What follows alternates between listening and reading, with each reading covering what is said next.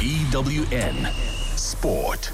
All right, talking of funerals, I think uh, we're not being quite buried in this test. We're are we? not actually. We're not. The boys have pulled it back quite brilliantly, if I must say. The partnership between Hashim Amla and Quinton de Kock is looking very solid. The pair have patiently built their third wicket stand to over 100 runs. At the moment, they're sitting on 108 runs in their third wicket partnership. Amla there is sitting on 61. Quinton de Kock is sitting on 67 uh, off 79 balls. So a very patient and cautious build by the Proteas at the moment after 50 overs. So there's about just under 40 overs to go in the day, and we could see a lot more runs, especially if these two will still be at the crease.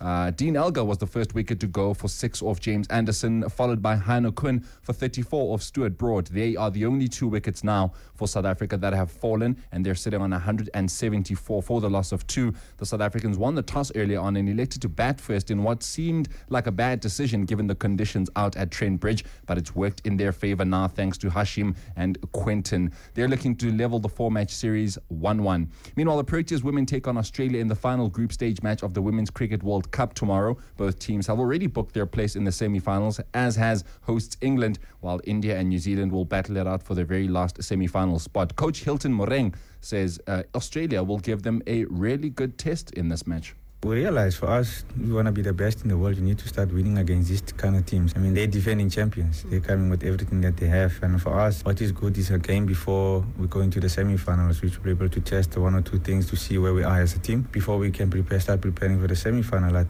Other cricket news Zimbabwe reached stumps on day one of the only test match against Sri Lanka on 344 for 8. Craig Ervine is still unbeaten on 151. The men's Wimbledon semi finals are on this afternoon. Marin Cilic and Sam Querrey are still on court in the first semi final. Querrey took the first set 7 6. Uh, Cilic took the second set 6 4. He then took the third set 7 6. And in the fourth one, Sam Querrey leads 3 1. Uh, later on, Roger Federer will take on Thomas Berdych. The Lions will be hoping to finish on top of the combined Super Rugby table with a win over the Sharks tomorrow, but they'll be hoping that the Hurricanes can beat the Crusaders for that to happen. Johan Ackermann is going with an unchanged team for that last round of Super Rugby matches this weekend. Ackermann says his men are good to go.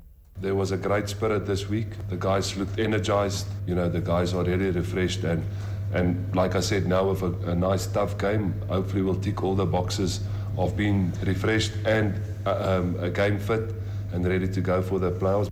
Bafana Bafana will take on Botswana in the first leg of the Chan qualifiers at Francistown Stadium tomorrow. Mario Booysen will lead the team in Lehlogonolo Masalesa's absence. Coach Stuart Baxter says he wants his boys to be proud of being Bafana players we try to promote that. I mean, I think I've, I've, described the way that we that we talk about it. You know, we talk about when you wear a national shirt, the shirt itself is is on sale at the airport. You know, you can buy one if you want, but what you can't buy is you can't buy the badge that they wear with pride. The MTN 8 fixtures have been confirmed. Defending champions Wits will take on Golden Arrows in the quarterfinals. Kaizer Chiefs will meet Supersport United. Mamelodi Sundowns will clash with Maritzburg United. And Cape Town City will meet Polokwane City. Orlando Pirates announcing early on today another one of their signings, 22-year-old Nigerian striker Christian Obiozor from Enyimba. And Pádraig Harrington is in the lead at the Scottish Open on 9 under par. South Africa's Richard Sterne is still sitting seven shots off the pace. Morena Mothupi, EWN Sport.